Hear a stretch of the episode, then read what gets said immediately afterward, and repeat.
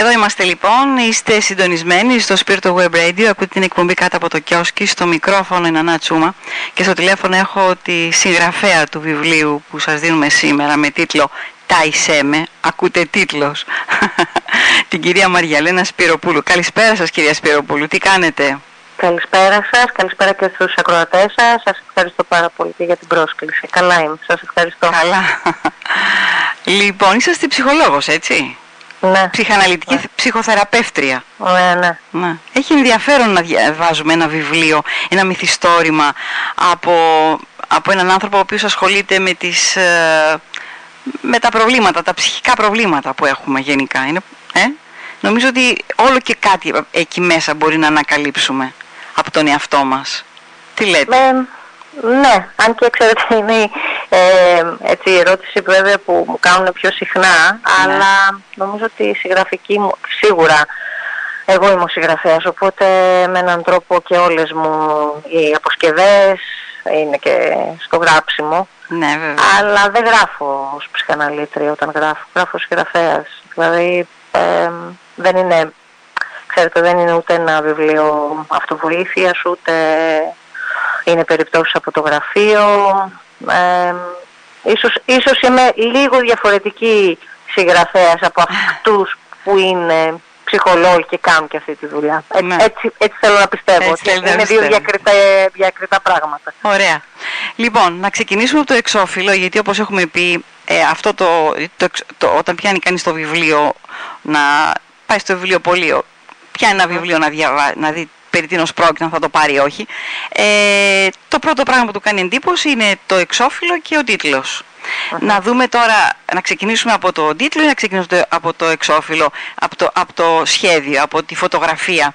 Θεωρώ ότι είναι μια, ένα, ένα κομμάτι, αν δεν είναι αυτόνομο ζωγραφικό έργο, πρέπει να είναι ένα κομμάτι τουλάχιστον από ένα, από ένα λάδι σε μουσαμά, να το πω έτσι το βλέπω ότι πρέπει να είναι. Είναι από τη μύτη, από τα ρουθούνια και κάτω, το πρόσωπο πρέπει να είναι πολύ ωραία γυναίκα, με ένα μακρύ λαιμό, ωραίο, ωραίο στόμα, ε, μισά νυχτα χείλη, κόκκινα.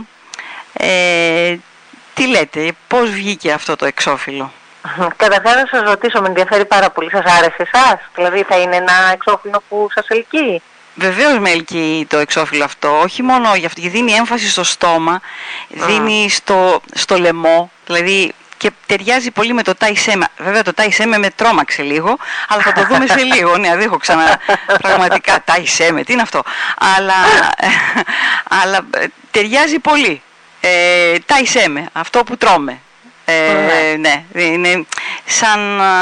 έχει άμεση σχέση, εν πάση περιπτώσει, ο τίτλος με αυτό που βλέπουμε. Χαίρομαι. Ναι. Ε, κοιτάξτε, ο πίνακας είναι, είναι αυτόνομο έργο, έτσι είναι το έργο, με λίγα μαλλιά λίγο στο πλάι περισσότερο. Mm. Ο ανήκει στον Γιώργο Τωρόρη ο πίνακας αυτός. Εκείνος το ζωγράφησε. Είναι ένα παλιότερο του έργο. Νομίζω ότι το τηλεφορεί και όλας αυτό που μένει στη μνήμη. Το γράφω και όλα μέσα. Ε, ο τίτλος είναι δικός μου. Ε, ξεκινάω με τους τίτλους και το προηγούμενο βιβλίο μου ξεκίνησε ως Ρου και παρέμεινε ρου και ναι. γράφτηκε ρου ε, ναι. και αυτό ξεκίνησε ως Τάισέμε και το επόμενο έχω τον τίτλο, ξεκινάω με τους τίτλους πρώτα, και βάζετε, πρώτα βάζετε τον τίτλο και μετά γράφετε το βιβλίο ε, κάτι συμβαίνει και όταν ναι. έχω τίτλο ε, έχω κάτι μετά στο κεφάλι μου ναι Άλλοι δυσκολεύονται πολύ με τους τίτλους, εγώ δυσκολεύομαι μετά να τους αλλάξω. Ναι, ναι. Υπήρχε μια συζήτηση για το πώς θα ακουστεί, πώς θα φανεί στους αναγνώστες ο τίτλος, ναι. αλλά για μένα ήταν τόσο συνειφασμένος και τόσο στενά συνδεδεμένος με ό,τι περιέχει αυτό το βιβλίο και με αυτή την προστακτική μιας επιθυμίας που δεν αφορά μόνο την τροφή, αφορά την επιθυμία, αφορά ό,τι μπορεί συμβολικά και μεταφορικά να, να, να, να νοηματοδοτήσει κάποιος ως τροφή. Ναι. Ε, οπότε δεν μπορούσα να σκεφτώ κάτι καλύτερο. Αυτό δεν το είχαμε ξανακούσει ότι ξεκινάτε πρώτα από τίτλους και μετά πηγαίνει κάποιος έτσι, μια, μια συγγραφέα. Είμαι λίγο ανορθόδοξο σε πολλά πράγματα. σωστά, σωστά. Πολύ καλά κάνετε. Λοιπόν, ε, να μπούμε στην ιστορία. Ε, πρόκειται ναι. για τη Μαρίνα. Ναι. Με το Γιάννη, ναι. η οποία Μαρίνα δέχεται την πρόταση γάμου από το Γιάννη. Ε, ζευγάρι φαντάζομαι σε νέας ηλικίας και οι Ε, δύο. τριαντάριδες. Τριαντάριδες, Α, ναι. Μμ. Ε, με πολύ καλές σχέσεις, με πολύ, καλό, πολύ καλές σεξουαλικές σχέσεις, θα, ερωτικές σχέσεις θα λέγαμε από ό,τι διαβάζουμε, δηλαδή από το απόσπασμα που, που μου- μας δίνει τη δυνατότητα το μετέχμιο να διαβάσουμε. Δίνω την, δίνει την εντύπωση ότι είναι ένα ερωτικό ζευγάρι, έτσι, πολύ ευχαριστημένος ο ένας με τον άλλον. Μόνο που έρχεται η πρόταση του γάμου και η Μαρίνα αντί να χαρεί βρίσ- βρίσ- ε, βυθίζεται σε μια ανάγκη να βρει το θολό της σε αυτό. Τι είναι ο θολός σε αυτός, κυρία Σπυροπούλου; Ε, τώρα ο θολός και ο διαφανής είναι σχετικές έννοιες. Εγώ θα έλεγα ότι μ, είναι μια ανατροπή μιας ε, παραδοσιακής ιδέας. Κάποτε όλες οι γυναίκες, ε, και ακόμα και σήμερα κάποιες, ε, θεωρούν ότι ολοκληρώνονται με το γάμο και ότι όταν πέσει αυτή η πολυπόθετη πρόταση γάμου ε, αισθάνονται ευτυχισμένες και μάλιστα αν είναι ο άντρας της επιλογής τους θα πούν αμέσως το ναι Ναι. και θα ολοκληρώσουν κάτι μέσα σε αυτό.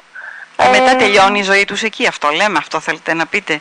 Ότι όχι, δεν μετά ξέρω αν τελειώνει. Εγώ πιστεύω ότι αρχίζει. Εγώ νομίζω ότι αρχίζει οι μια άλλη γυναίκες- ζωή; ε, ε, ε, υπάρχει ένα μ, έτσι ρητό απόφθεγμα που βρίσκει η Μαρίνα στις πρώτες σελίδες από ένα μερολόγιο που έχει, που είναι του Σέξπιρ που λέει ότι ε, όταν η γυναίκα βρει έναν σύ- σύζυγο μετά τα θέλει όλα, κάπως έτσι το λέει. Ναι. Ε, απλώς εγώ ανατρέπω αυτό ε, το πατροπαράδοτο και αντί η ηρωίδα μου να χαίρεται με την πρόταση γάμου, παθαίνει πανικό. Είναι κάτι τελικά που δεν της είναι καθόλου βολικό στα δικά της μέτρα και συνειδητοποιεί ότι δεν είναι έτοιμη όχι για αυτόν τον άντρα, το συγκεκριμένο, γιατί όπως είπατε έχουν μια καλή σχέση, Έτσι δείχνει αλλά γενικά τουλάχιστον. δεν είναι έτοιμη. Δεν είναι έτοιμη, δεν είναι έτοιμη για κανέναν άντρα αυτή τη Για στιγμή. να κανέναν πει ναι. άντρα, ενώ είναι Ναι. έτοιμη για τους άντρες, δεν είναι Δεν είναι έτοιμη. έτοιμη για κανέναν άντρα να τον παντρευτεί. ναι, ναι, ναι. Ναι, μάλιστα. Λοιπόν, ε, αναζητά λοιπόν κομμάτια της ταυτότητάς της μέσα από τη μητέρα της. Τι, γιατί, ανα- γιατί ε, ε, δεν μπορώ να καταλάβω πώς ε, με αφορμή την πρόταση γάμου αρχίζει να αναζητά πράγματα μέσα από τον εαυτό της. Τι την έκανε δηλαδή αυτή. Τι, δεν τι- ξεκινά, δεν ξεκινά να, τα, να αναζητήσει τον εαυτό της, ξεκινά με την ανάγκη να μοιραστεί το Ναι. πανικό της.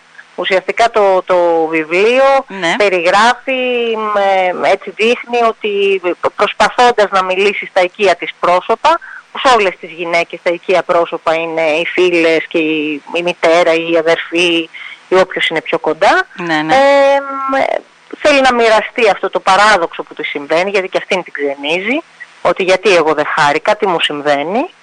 Αυτό, και αυτό, το ότι δεν ξέρεις. χάρηκε, αυτό το ότι δεν χάρηκε με την πρόταση γάμου ε, θεωρείτε ότι υπάρχει, έχει πρόβλημα με την ταυτότητά της, αναζητά κομμάτια της ταυτότητάς της όπως λέτε μέσα. Δηλαδή κάτι τρέχει, α- ανησυχεί ότι κάτι τρέχει με αυτήν, δηλαδή αυτό λέμε.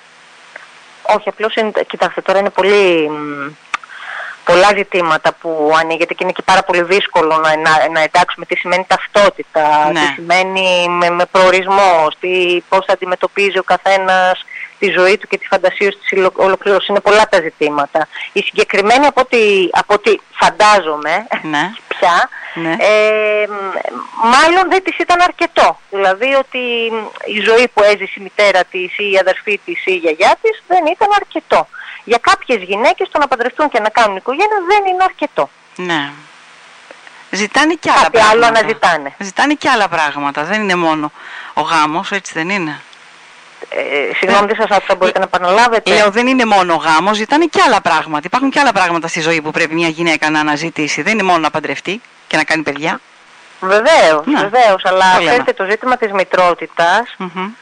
Έρχεται πάρα πολύ καθοριστικά από μια ηλικία και έπειτα μ, ως αίτημα ή είτε ως συνειδητό, είτε ως ενοχικό, είτε ως πίεση του περιβάλλοντος. Ναι, γίνεται Οι πιεστικό γυναίκες- να προλάβουν να κάνουν παιδί, βεβαίως. Ναι, ε, και γι' αυτό και υπάρχει και μια παράλληλη ιστορία, δηλαδή η ιστορία δεν κινείται μόνο στο 2010, Ναι. ε, που τη μέρα που ανακοινώνεται το μνημόνιο δεν συμβαίνει αυτό και όλη η πλοκή του μυθιστορήματος εκτελήσεται σε τρεις μέρες. Ναι. Δεν είναι τυχαίο το, το τοποθετώ κοινωνικά τη μέρα που ο Πρωθυπουργός τότε, Ναι, το Γιώργος φα- Παπαδρέου, ανακοινώνει την ένταξή μας στο μνημόνιο, διότι όλο αυτό μπορεί να διαβαστεί και πάρα πολύ συμβολικά ε, σ- σαν τη χώρα. Ναι. Πώς δηλαδή μια χώρα ε, δεν αδυνατεί να ενηλικιωθεί, αδυνατεί να μπει σε μια δέσμευση που είναι πάρα πολύ στενή.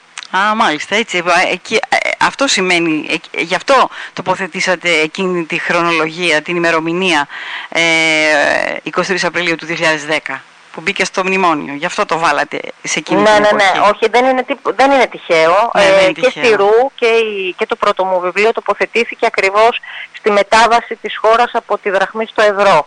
Ούτε εκεί ήταν τυχαίο, γιατί και εκεί μπορούσε κάλλιστα να διαβαστεί η μετάβαση της ηρωίδας ε, από μια έτσι απορχι, απαρχιωμένη άγρια ε, χώρα σε μια πιο εκπολιτισμένη και ευρωπαϊκή. Έτσι Μάλιστα. και τώρα το TISM έχει να κάνει με όλη αυτή την ασυνείδητη φαντασίωση το ότι θα παραμείνουμε παιδιά και συνεχώς κάποιος άλλος θα μας ζει και θα μας τρέφει και θα μας πληρώνει. Και θα Κάπως κάνουμε, αυτό είναι και το αίτημα της θα ηρωίδας. κάνουμε τις αβολιές μας και θα μας Ναι. συγχωρούν. Ναι, ναι. Ναι, και κάποια στιγμή αυτό τελειώνει. Τελειώνει, και υπάρχει ναι. και μια δυστοπική αφήγηση παράλληλα που τρέχει. Ναι, είναι ένα βιβλίο που δυστοπικό διαβάζει. βιβλίο που λέτε. Ναι, τι είναι αυτό; Ε, η Μαρίνα στη βιβλιοθήκη του συντρόφου της ε, βρίσκει ένα βιβλίο το οποίο λέγεται Ταϊσέμε, δηλαδή ο τίτλος του βιβλίου έρχεται απ' έξω, είναι ουσιαστικά το δυστοπικό που διαβάζει Α, μάλιστα. ε, και περιγράφει τη ζωή της ανθρωπότητας δύο αιώνες από σήμερα.